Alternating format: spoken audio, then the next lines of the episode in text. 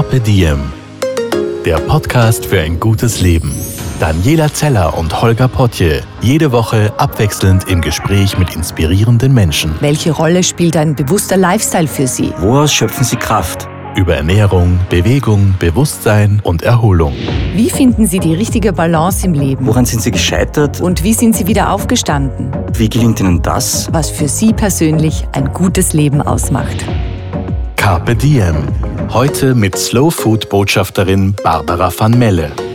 Ich verspreche allen, dass Sie in einer halben Stunde nichts lieber wollen, als sich ein Brot zu nehmen, eine Scheibe runterzuschneiden und Butter drauf zu schmieren. Denn es geht jetzt um das Thema Brot und um das Thema gutes Leben. Und ich spreche mit Barbara van Melle.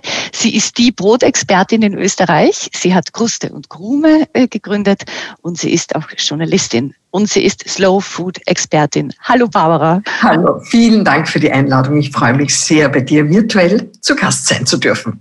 Heute virtuell. Wir haben ja diesen Podcast schon mal aufgezeichnet, muss ich dazu sagen. Damals war ich noch zu Gast bei dir im Geschäft bei Kruste und Krume. Irgendwas hat nicht funktioniert und so treffen wir uns jetzt virtuell nochmal, da immer noch Lockdown-Zeit ist. Wie geht's dir, Barbara, in dieser, in dieser Zeit?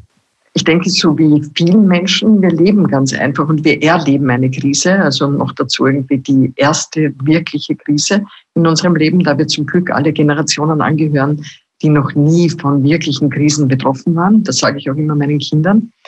Ja, und so geht's einem. Da hat man Höhen und Tiefen, aber prinzipiell denke ich mir, ist es trotzdem notwendig, sehr optimistisch zu bleiben, und auch äh, einerseits im Kopf Dinge weiterzuentwickeln, sie real auf den Boden zu bringen, daran zu glauben, dass es auch wieder besser wird und dass es auch wieder besser kommt und noch dazu sich dessen bewusst zu sein, dass gemessen an den Krisen, die Generationen vor uns erlebt haben und die viele Menschen zeitgleich mit uns auf diesem Planeten erleben, also von Flüchtlingslagern in Griechenland irgendwie bis zu Krieg, kriegerischen Auseinandersetzungen, Naturkatastrophen überall auf dieser Welt, geht es uns in Relation dazu noch immer sehr gut. Ja, das Motto dieses Podcasts lautet ja Zeit für ein gutes Leben. Und jetzt sagen viele, na, im Moment ist das Leben überhaupt nicht gut, weil ich kann nicht ungehindert reisen, ich kann meine Freunde nicht treffen, ich kann nicht ins Restaurant gehen, ich muss eine Maske aufsetzen. Wie kann man, auch wenn die äußeren Umstände widrig sind, trotzdem ein gutes Leben führen? Wie gelingt dir das? Also prinzipiell glaube ich, dass das gute Leben ja immer nur in uns liegt. Das heißt, die Zufriedenheit und das Glück, das wir suchen, können wir immer nur in uns selbst finden. Das können wir, glaube ich, auch nicht finden, indem wir äh, reisen, indem wir andere Menschen treffen, indem wir Alkohol trinken, ins Restaurant gehen oder, und, oder sehr gesellig sind, sondern das wissen wir auch. Wenn man plötzlich ganz viel Freizeit hat, äh, dann ist die Freizeit vielleicht nicht mehr das ersehnte Gut, sondern plötzlich steckt in der Freizeit ganz viel Leere. Ich glaube, diese Erfahrung machen jetzt auch sehr viele Menschen. Ich habe jetzt auch, wenn ich mit Freundinnen und Freunden darüber spreche, die sagen, äh, eigentlich habe ich mich immer danach gesehnt, viel mehr Freiräume im Leben zu haben und Freizeit. Und jetzt zum Beispiel, wenn sie ihren Job verloren haben, wenn sie viel zu Hause sind, sagen sie plötzlich, macht sich diese Lehre auf und plötzlich verstehen sie, dass zum Beispiel Arbeitslosigkeit nicht nur etwas ist, was man ersehnt, weil man ganz einfach nichts tun will, sondern Arbeitslosigkeit oft auch ganz viel an negativen Begleiterscheinungen hat sich gebraucht zu fühlen, ein Ziel im Leben zu haben, etwas tun zu wollen und umsetzen zu wollen, äh, ist etwas, das ist uns, glaube ich, sehr innewohnend. Das wollen wir ganz einfach alle haben. Und wenn man diese Ziele nicht mehr hat und in der Früh aufsteht, und eigentlich ist es egal, ob ich um neun aufstehe oder um elf aufstehe, weil dieser Tag nichts für mich bereithält oder ich glaube, dass dieser Tag nichts bereithält und ich nichts umsetzen kann, dann werde ich mich auf diesen Tag nicht freuen. Und ich glaube, ein schönes Leben, ein gutes Leben, also erstens mal ist es von so vielen Faktoren abhängig, die teilweise nicht von uns zu beeinflussen sind, aber man sollte sich dessen bewusst sein, dass an alleroberster Stelle die Gesundheit steht. Solange wir gesund sind, äh, denke ich, mir geht es uns ziemlich gut. Das wissen all jene, die krank geworden sind. Wer jemals mit Schmerzpatientinnen und Schmerzpatienten gesprochen hat, die zum Beispiel genau darunter leiden, die wissen, dass ein schmerzfreier Tag schon ein sehr, sehr schöner Tag ist. Das heißt, gesund zu sein und keine Schmerzen zu haben, in diesem Fall jetzt nicht von Corona betroffen zu sein, diese Infektion nicht zu haben, das ist schon ziemlich viel wert, weil wir wissen nicht, wie die Infektion verläuft und manchmal äh, erwischt sie auch äh, junge Menschen, auch Kinder und sie kann sehr furchtbar verlaufen. Das heißt, solange man selbst gesund ist und die Menschen, die einem nahestehen, gesund sind, da ist schon einmal ganz viel erreicht. Und ich glaube, man muss sich dieser Dinge bewusst sein und vielleicht auch das immer wieder hereinholen, so dieses im Hier und Jetzt. Dieser berühmte Spruch, so dieses im Hier und Jetzt zu leben. Jetzt ist, wir sind gesund, es fehlt uns nichts irgendwie. Wir haben ein Dach über dem Kopf, wir können heizen, wir haben Lebensmittel. Und wenn man einmal, wenn diese Grundbedürfnisse irgendwie gedeckt sind, glaube ich, da kann man sich überlegen, was macht man mit dem, mit dem Leben, mit dieser Zeit, zur Zeit.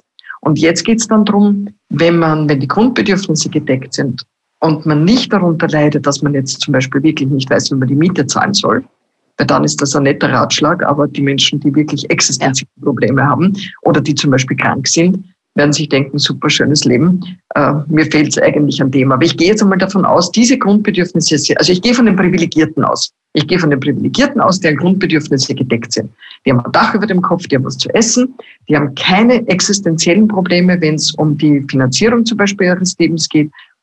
Und es ist niemand, niemand ernsthaft krank dann würde ich sagen, sind die Voraussetzungen echt da, sich mit anderen Sachen zu beschäftigen. Ja, und ein bisschen zurückschrauben ist noch nicht existenzbedrohend, hm. muss man auch kann festhalten. Sagen, also das ist echt Leiden auf hohem Niveau, kann ich nur sagen. Also wenn dann jemand sagt, ich kann nicht ins Restaurant gehen, ich kann die Geburtstage nicht feiern und ich kann jetzt im Winter, im, im Februar nicht, wie ich es gewohnt bin, nach Mauritius fliegen, dann muss ich sagen, also kein Mitleid, sorry. Also die, ja. die, die bemitleide ich wirklich nicht. Und diese Art von mir geht's nicht gut, will ich mir auch gar nicht anhören. Mhm. Es klingt so, als könntest du also persönlich gut auch mit Krisen umgehen. Hilft es dir da auch, dass du schon einige Male einfach so gesprungen bist in ein neues Leben, dass du was hinter dir gelassen hast, zum Beispiel deinem, deinen guten ORF-Moderatorinnen, Redakteurinnen-Job, äh, ist das eine Erfahrung, die dich stärker gemacht hat, dass du wusstest, okay, so man kann die Sicherheit verlassen, ins Ungewisse gehen und trotzdem weiter schwimmen und es geht immer weiter? Ich glaube, ich bin, ich glaube, ich bin so ein Mensch. Das, das ist etwas, das kann man auch ganz schwer weitergeben. Aber ich kann nur von mir sagen, dass ich ganz viele Krisen schon erlebt habe, auch sehr ernsthafte Krisen, gleich ob es gesundheitliche Krisen sind, ob es familiäre sind, äh, mich mit, auch mit Krankheit auseinanderzusetzen. Und ich will Krisen nicht idealisieren und das Leiden, das man erlebt, aber ich bin zutiefst überzeugt davon, dass wenn man es bewältigt, dass es den Blick auf das Leben schärft und in gewisser Weise auch dünnhäutiger, aber auch empfindsamer macht und dankbarer auch für das, was man auf einer positiven Ebene bekommt. Das heißt, eine Krise zu erleben und sie durchzumachen, schärft auch den Blick auf die gute Seite. Und man wird, ich, es hat was mit Dankbarkeit zu tun. Dankbar, dankbar zu sein auch den guten Dingen gegenüber, dankbar zu sein, dass man Krisen überwinden kann und dankbar zu sein, erlebt zu haben, dass man so eine innere Stärke hat, die einen ganz einfach weitermachen lässt. Und dass man es überwinden kann. Ich glaube, das Überwinden ist auch so etwas. Da, daran auch wachsen kann in gewisser Weise. Und es macht dann empfindsamer, glaube ich, auch für das Leiden oder für die Krisen anderer. Man hat mehr Verständnis dafür, als wenn man immer in dieser eigenen satten Zufriedenheit lebt und eigentlich niemals den Blick drauf hat, irgendwie was wirklich Wesentliches. Diese Erkenntnisse und auch diese, diese Tools, die du dadurch äh, gewonnen hast, sind auch sehr, sehr hilfreich, wenn man sich wie du selbstständig macht und ein Unternehmen gründet. Äh, mit, mit Ende 50 hast du das ja. gemacht. Wie, wie war das? Also prinzipiell eine Unternehmensgründung ist ein unglaublicher Sprung ins kalte Wasser. Ich denke, wenn ich damals in der vollen Dimension gewusst hätte, was mich erwartet, manchmal geht man ja auch ein bisschen blauäugig heran an die Dinge. Das ist auch mitunter ganz gut, weil wenn man es vielleicht in der vollen Bandbreite erahnt, dann macht das vielleicht nicht. Also hätte mir damals jemand gesagt, dass es nicht nur darum geht, die Leidenschaft umzusetzen, die ich zum Beispiel habe fürs Brotbacken, irgendwie für die Kreativität, für all das, was mir eigentlich wichtig ist und was ich bereichernd finde, sondern dass ein Unternehmen gründen auch mit all den Dingen zu tun hat, die ich überhaupt nicht ausstehen kann und die für mich eigentlich bisher in meinem Leben immer nur Belastung waren. Und damit meine ich, mit der Finanzierung zu tun zu haben, mit der Buchhaltung, mit der Lohnverrechnung, mit der Lagerverwaltung, mit, mit vielen, vielen strukturellen Dingen, wo mich üblicherweise schon ein Excel-Sheet, wenn ich sehe, äh, mir dann Kopfzerbrechen macht und immer denke, oh Gott, muss ich das jetzt wirklich bearbeiten. Also, weil ich ganz einfach sozusagen mich darin nicht wohlfühle. Buchhaltung ist für mich ein Begriff, der mir eher äh, Schwierigkeiten macht, als dass ich mich freue, mich an die monatliche Buchhaltung zu setzen. Also, ist nichts, was ich als bereichernd erlebe. Zum Glück gibt es Menschen, die sich dem verschrieben haben und die das auch sehr professionell können. Nur wenn man so ein Unternehmen gründet, dann hat man nicht die finanziellen Möglichkeiten, dass man all das sofort auslagert und für all das sofort äh, Menschen organisiert, die das machen und diese Arbeit abgeben kann, weil das ganz einfach als Geld kostet. Das heißt, man kämpft sich durch. Und rein äh, Themen wie Registrierkassen, Finanz, Online, wie gesagt, Lagerverwaltungssysteme, äh, Zeiterfassungssysteme für Mitarbeiterinnen und Mitarbeiter, all das heißt es, ein Unternehmen zu führen. Und das ist ganz viel strukturelle Arbeit. Und das habe ich in dem Ausmaß nicht geahnt. Und das ist mir ganz einfach oft zu viel gewesen. Und ich glaube, alle Unternehmerinnen und Unternehmer, so in diesem, also auf der Ebene, auf der ich das irgendwie begonnen habe und mache, die machen das irgendwie selbst, wenn es erfolgreich sein will. Und das heißt dann ganz einfach, dass man sich dem sieben Tage in der Woche verschreibt. Und äh, die Kreativität darf äh, leben zu den Zeiten, wo sie gebraucht ist und in der Nacht und zu all diesen Stunden, die normale Menschen sich mit was anderem beschäftigen oder die Wochenenden sitzt man mit der Buchhaltung und mit diesen Belangen. Oh ja, aber ich nehme an, deine Leidenschaft für das, was du inhaltlich da machst und für das Thema Brot hat dich äh, da durchgetragen. Und so ist, ist Kruste und Grumer ist übrigens das erste Spezialgeschäft Österreichs rund ums Brotbacken.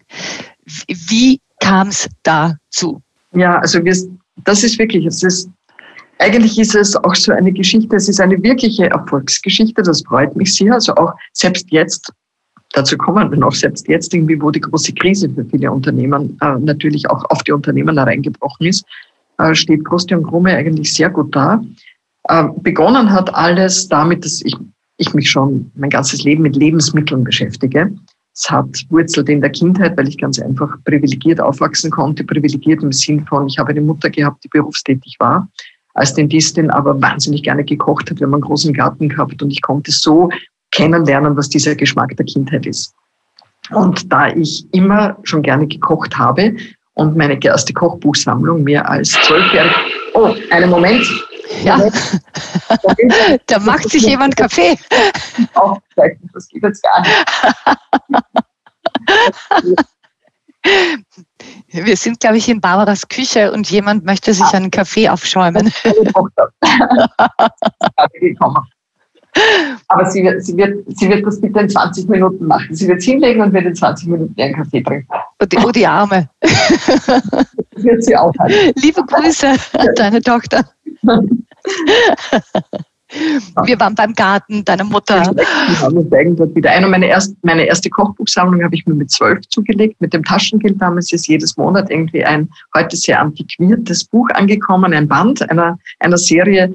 Und ich habe mit zwölf dann schon begonnen, die Desserts und die Kuchen zu machen. Und äh, mein Weg hat mich dann zum Journalismus geführt und ich war lange, lange Zeit in der Informationsabteilung des ORF tätig.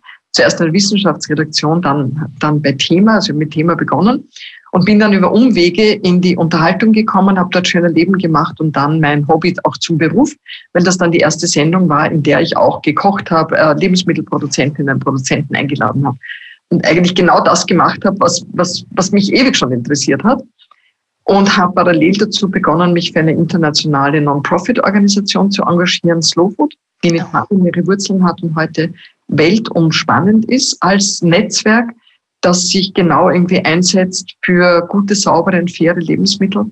Das heißt dafür, dass die Biodiversität erhalten bleibt, dass wir regional einkaufen, dass wir äh, regionale Produzentinnen und Produzenten unterstützen und vor allen Dingen dem Essen und der Ernährung den Stellenwert geben, dem eigentlich zusteht, was zu den wichtigsten Dingen gehört. Also was wir essen, irgendwie wird zu einem Teil von uns. Und insofern darauf nicht zu achten und vollkommen unbedacht, sich der industrialisierten Lebensmittelproduktion auch auszuliefern in, in, großen Teilen. Das war schon immer irgendwie das Anliegen, also in vielen, vielen Projekten, wenn es um Slow Food geht. Ich habe viele nationale und internationale Projekte gemacht und bin irgendwann mal gelandet mit all meiner Leidenschaft fürs Kochen beim Brotbacken. Warum Weil, das Brot? Es hätte auch der Schinken sein können oder der Wein oder der Käse oder Süßigkeiten. Warum das Brot? Für mich ist für mich ist Brot das Grundnahrungsmittel schlechthin und mit Brot verbinde ich ganz viel. Ich habe schon immer gesagt, der wahre Luxus, wenn es um Lebensmittel geht und ums Essen geht, liegt in der Reduktion und liegt in der, in der Reduktion aufs Wesentliche und in der Entdeckung sozusagen wieder dieses zurück zu den Wurzeln, zum Ursprung, zurück irgendwie zur Entdeckung des, des wahren Geschmacks. Und wenn es da ums Brot geht, für mich sind so, wenn ich sage, was ist ein wirklich luxuriöses Lebensmittel, was verbinde ich damit, dann ist es etwas, das ist sehr, sehr puristisch. Zum Beispiel ein wirklich gutes Brot mit einer guten Butter, vielleicht sogar Rohmilchbutter und am Salz oder am Schnittlauch drauf, das ist für mich so ein hervorragendes äh, Lebensmittel. Und es ist in unserer Gesellschaft so einfach geworden, in jedem Supermarkt, äh, ich weiß nicht, Lachs und Schrimps zu bekommen. All das kriegt man. Aber es ist so wahnsinnig schwer geworden, wenn dann Menschen sagen, und wo kriege ich ein wirklich gutes Brot her? Wo kriege ich diese Rohmilchbutter her? Wie komme ich zu diesen eigentlich essentiellen Lebensmitteln? Wo gibt es die wirklich guten Äpfel, die alten Apfelsorten, aus denen meine Mutter damals Apfelstrudel gemacht hat? Weil diesen Apfelstrudel und Apfelkuchen kann ich nicht machen mit den Äpfeln, die es im Supermarkt gibt. Die schmecken leider nicht so. Das weiß jeder, der sich mit, mit Apfelsorten auskennt. Und das ist es eigentlich. Und in dieser, diesen Apfelsorten steckt das Thema Biodiversität. Wo ist das eigentlich alles hin? Wo, sind die, wo ist die Sortenvielfalt hin? Wo ist das Essentielle hin? Und ich glaube, so bin ich ganz einfach beim Brot gelandet, weil diese Sehnsucht da war nach wirklich gutem Brot. Und dann zudem war ich immer überzeugt davon, dass Brotbacken etwas ist, das man im Haushalt nicht kann. Ich habe wahnsinnig gerne gekocht, habe mir immer gedacht, Brotbacken, das ist eine eigene Disziplin. Ich habe einen unglaublichen Respekt davor gehabt und war auch immer davon überzeugt, dass man dafür besonderen Bäckerofen braucht, besondere Gerätschaften, besonderes Know-how. Also ohne, dass ich sozusagen eine Profibäckerei habe und den richtigen Ofen kann ich unmöglich ein Brot backen, das so schmeckt wie, wie in einer Profibäckerei. Die Beschäftigung mit dem Brotbacken hat mich gelehrt, dass das überhaupt nicht stimmt, ganz und gar nicht. Und mittlerweile haben wir so viel, wirklich jetzt sind es hunderte Menschen, die Kurse gemacht haben. Und das geht ja weiter über unseren YouTube-Channel, über die Online-Backschulen, die wir jetzt haben. Also jetzt machen Leute eben Online-Kurse. Und wir haben so viel Feedback und diese Hobbybäckerinnen und Bäckerszene ist so gewachsen und so groß. Und viele sagen aus tiefster Überzeugung jetzt, wenn man das richtige Know-how hat, die richtigen Mehle, die Zutaten, das ist alles nicht wahnsinnig kompliziert, dann kann ich Brot backen, das jede Durchschnittsbäckerei sozusagen bei weitem übertrifft.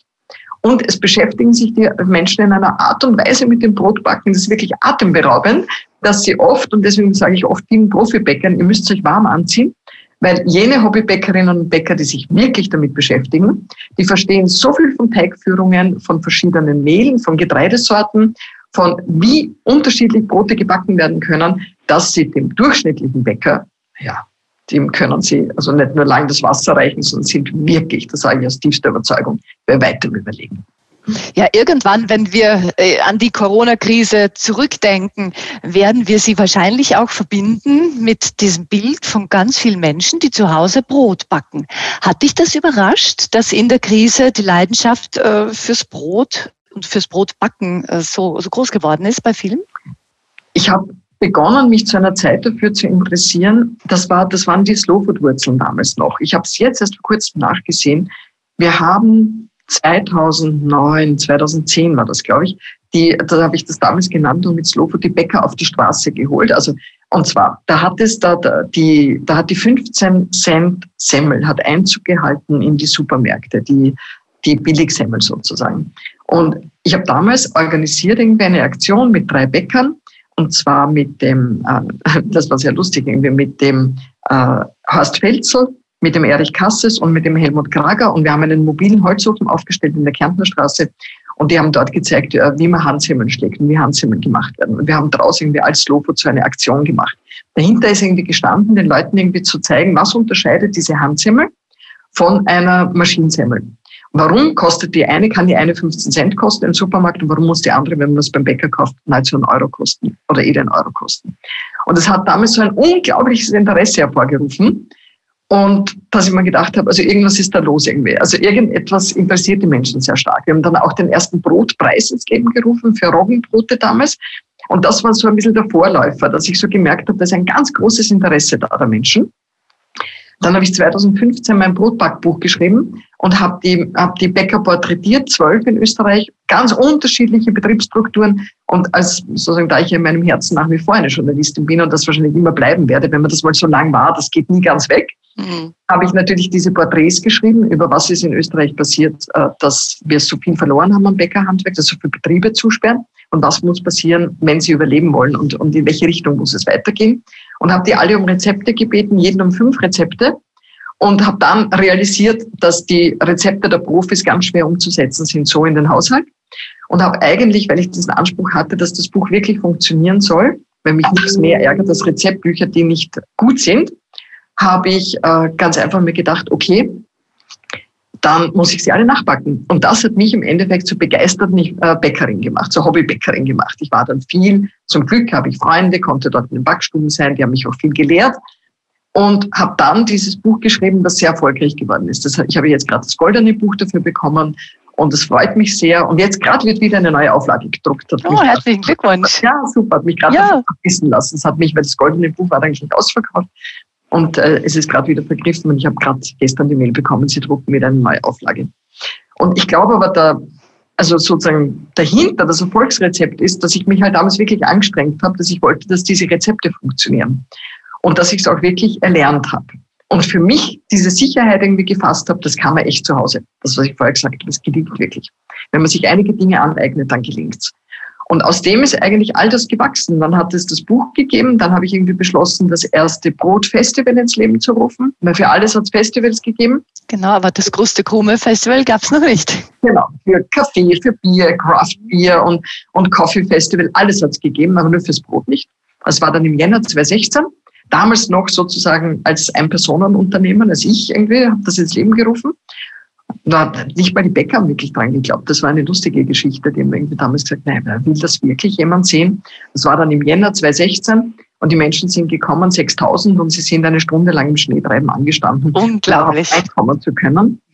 Ja, es war für alles. Es war so eine eine, eine Hochstimmung war es eigentlich. Also die Bäcker waren, ah, das ist unglaublich. Also auch so dieses Selbstwertgefühl zu bekommen. Von, die Menschen wollen uns echt sehen und wollen Handwerk erleben, weil wir haben auf der Bühne Handwerk gezeigt. Das ganzen Tag irgendwie ist dort nur gebacken worden und Handwerk gezeigt worden. Und ich habe das dann wiederholt, 17, 18 und 19, zweimal im Kursalon, 19 waren wir dann schon in der Markshalle. Und es ist immer größer gewachsen. Und parallel dazu hat sich entwickelt, dass wir gesehen haben, dass die Menschen äh, Brotback-Workshops machen wollen, dass sie es wirklich lernen wollen. Und dann habe ich diese Location gefunden in der Heumühlgasse. Da warst du auch schon in der Heumühlgasse. Das ist das historische Mühlenviertel der Stadt. Das ist vielleicht auch interessant. Da schließt sich der Kreis. Der Kreis sich. Im 14. Jahrhundert waren dort die Mühlen, die Heumühlgasse, die Schleifmühlgasse, der Bärenmühlendurchgang. Also dort war, und die historische Heumühle ist ja noch dort, ist im 14. Jahrhundert, die ist saniert, der älteste Profanbau Wiens steht noch dort. Und dort haben wir dann eröffnet die erste Brotbackschule. Dann ist daneben, es gibt immer irgendwie so Zufälle daneben, gleich die, die Geschäftsfläche frei geworden und haben dann, das war 2018, haben wir eröffnet im Februar das, die erste Brotbackschule und dann im Herbst die erste Mehlkreislerei, weil wir auch erkannt haben, und das war bei meinem Buch schon so, wenn man wirklich backen will, man braucht verschiedene Ausmalungen wie ein W1600, ein Roggen 500, Ganz spannend sind alte Getreidesorten, aber wo bekommt man das? Genau, zum Beispiel Waldstaude, Emmer, Einkorn. Mhm. Genau. Und ganz abgesehen von wirklich raren Sorten, wie, also wir haben zum Beispiel Schlägler, Roggen, Laufener Landweizen, Lungauer Tauernroggen, also lauter so Rotkornweizen, lauter Dinge, die, die kriegt man so nicht. Aber nur sie ergeben wunderbare Brote und natürlich sehr unterschiedliche Brote. Und so haben wir dann die erste Mehlkreislerei Österreichs oder wahrscheinlich darüber hinaus ins Leben gerufen und mit einem angeschlossenen Online-Shop. Und dann haben wir noch begonnen, YouTube-Videos zu machen, wenn wir gesagt haben, wir stellen Rezepte online, dass die Menschen ganz einfach noch mehr mit Rezepten versorgt sind. Und das ist so ein, und deswegen hat dieses Unternehmen ist auf verschiedenen Beinen gestanden. Das war zwar anfänglich un unglaublich viel Arbeit, nämlich ein Brotfestival zu organisieren, die Brotbackschule, die Mehlkreislerei einzurichten, einen YouTube-Channel zu drehen und einen Online-Versand zu betreuen. Das war also nicht, nicht, nicht ohne. Wir waren zu zweit am Anfang. Das muss man sich auch vorstellen. Mhm. Wir waren echt zu zweit, wie wir das gemacht haben. Also all das wäre ohne Bäckermeister Simon Wöckel, mein alter Ego, nicht möglich gewesen. Also der Simon ist ein grandioser Bäckermeister, der sein ganzes Backtechnologisches und sein Bäckerwissen, sein Know-how eingebracht hat. Ja, und dann waren wir zwei ganz am Anfang. Jetzt sind wir acht, neun mit mir. Toll. Wir sind gewachsen. Ja. Wirklich Gratulation. Barbara, was haben ähm, gute ursprüngliche Lebensmittel, gute Ernährung mit Persönlichkeitsentwicklung zu tun? Ähm, gute Ernährung ist wirklich, also für mich ist es echt das Um und Auf und eines der wesentlichsten Dinge. Und es fängt ganz, ganz früh an. Es fängt nämlich wirklich, es fängt bei den Babys, es fängt bei den Kindern an. Es fängt dabei an, wenn sie gestillt werden, was sie dann irgendwie als, äh, was sie dann essen und wie sie dann aufwachsen. Und für mich ist Ernährung so etwas, es gibt nichts anderes, das ich sozusagen äh, besorgen kann, kaufen kann. Weil die meisten Menschen besorgen ihre und kaufen ihre Lebensmittel und bauen sie nicht selbst an und produzieren sie nicht selbst. Deswegen sage ich so bewusst, es ist Konsum, es ist Kaufen. Und es gibt nichts anderes, das ich mir aber dann einverleibe und das zu einem Teil von mir wird. Also alles andere, egal ob es Kleider sind oder ob es, ich weiß es nicht, ein Handy ist oder sonst was, es wird zumindest nicht zum Teil von mir schon in gewisser Weise. Aber was manchmal auch gut ist, ja, zum Beispiel beim genau. Handy. Ja. Und ich deshalb da, und das ist etwas, wo ich mir immer denke, und es gibt so viel an Studien und an Untersuchungen dazu, also ohne die jetzt alle im Detail irgendwie zu nennen, aber gleich, ob es die Neurowissenschaften sind oder ob es, dass, dass das wirklich etwas macht mit uns. Das heißt, du bist, was du isst, das ist definitiv nicht nur ein alter, bekannter Spruch, sondern es ist ein großes Stück Wahrheit und auch von der Wissenschaft bestätigte Wahrheit. Das heißt, dass Ernährung ganz viel mit uns als Individuum zu tun hat, mit unserem, mit unserer Gesundheit, mit unserem Alterungsprozess irgendwie, mit vielen, vielen Faktoren sozusagen, die davon beeinflusst sind. Und deshalb sich überhaupt nicht um die eigene Ernährung zu kümmern und sich darum zu kümmern, ich weiß es nicht, mein Auto zum Service zu stellen und äh, bei meinem Auto zu schauen, irgendwie dieses berühmte Beispiel von welches Öl ich da hinein leer, aber es mir nicht zu überlegen, womit ich koche oder was ich mache, womit ich mich versorge, was ich esse, ist eigentlich nicht nachvollziehbar. Also wenn man das ein wenig reflektiert, dann müsste eigentlich jedem Menschen klar sein, dass Ernährung eine Grundbasis ist von allem.